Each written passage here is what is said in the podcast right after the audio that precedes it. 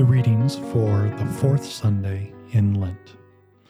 The Old Testament lesson comes to us from Numbers chapter 21, verses 4 through 9. From Mount Hor, they set out the way to the Red Sea to go around the land of Edom, and the people became impatient on the way. And the people spoke against God and against Moses. Why have you brought us up out of Egypt to die in the wilderness? For there is no food and no water, and we loathe this worthless food. Then the Lord sent fiery serpents among the people, and they bit the people, so that many people of Israel died.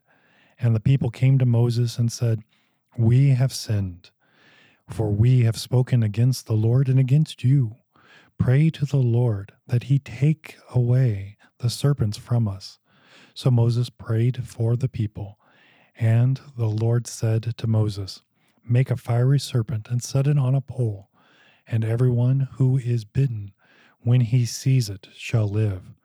So Moses made a bronze serpent and set it on a pole, and if a serpent bit anyone, he would look at the bronze serpent and live.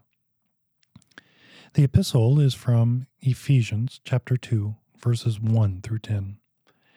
And you were dead in the trespasses and sins in which you once walked, following the course of this world, following the prince of the power of the air, the spirit that is now at work in the sons of disobedience, among whom we all once lived in the passions of our flesh, carrying out the desires of the body and the mind, and were by nature children of wrath like the rest of mankind. But God, being rich in mercy, because of the great love with which He loved us, even when we were dead in our trespasses, made us alive together with Christ.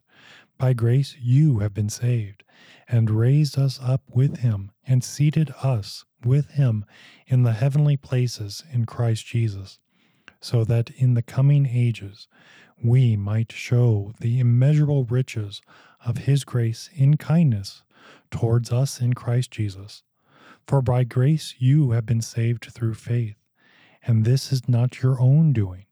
It is a gift of God, not a result of works, so that no one may boast.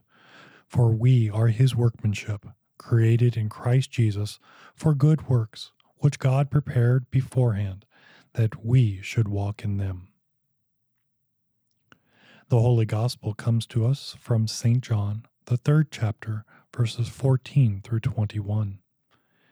And as Moses lifted up the serpent in the wilderness, so must the Son of Man be lifted up, that whoever believes in him may have eternal life.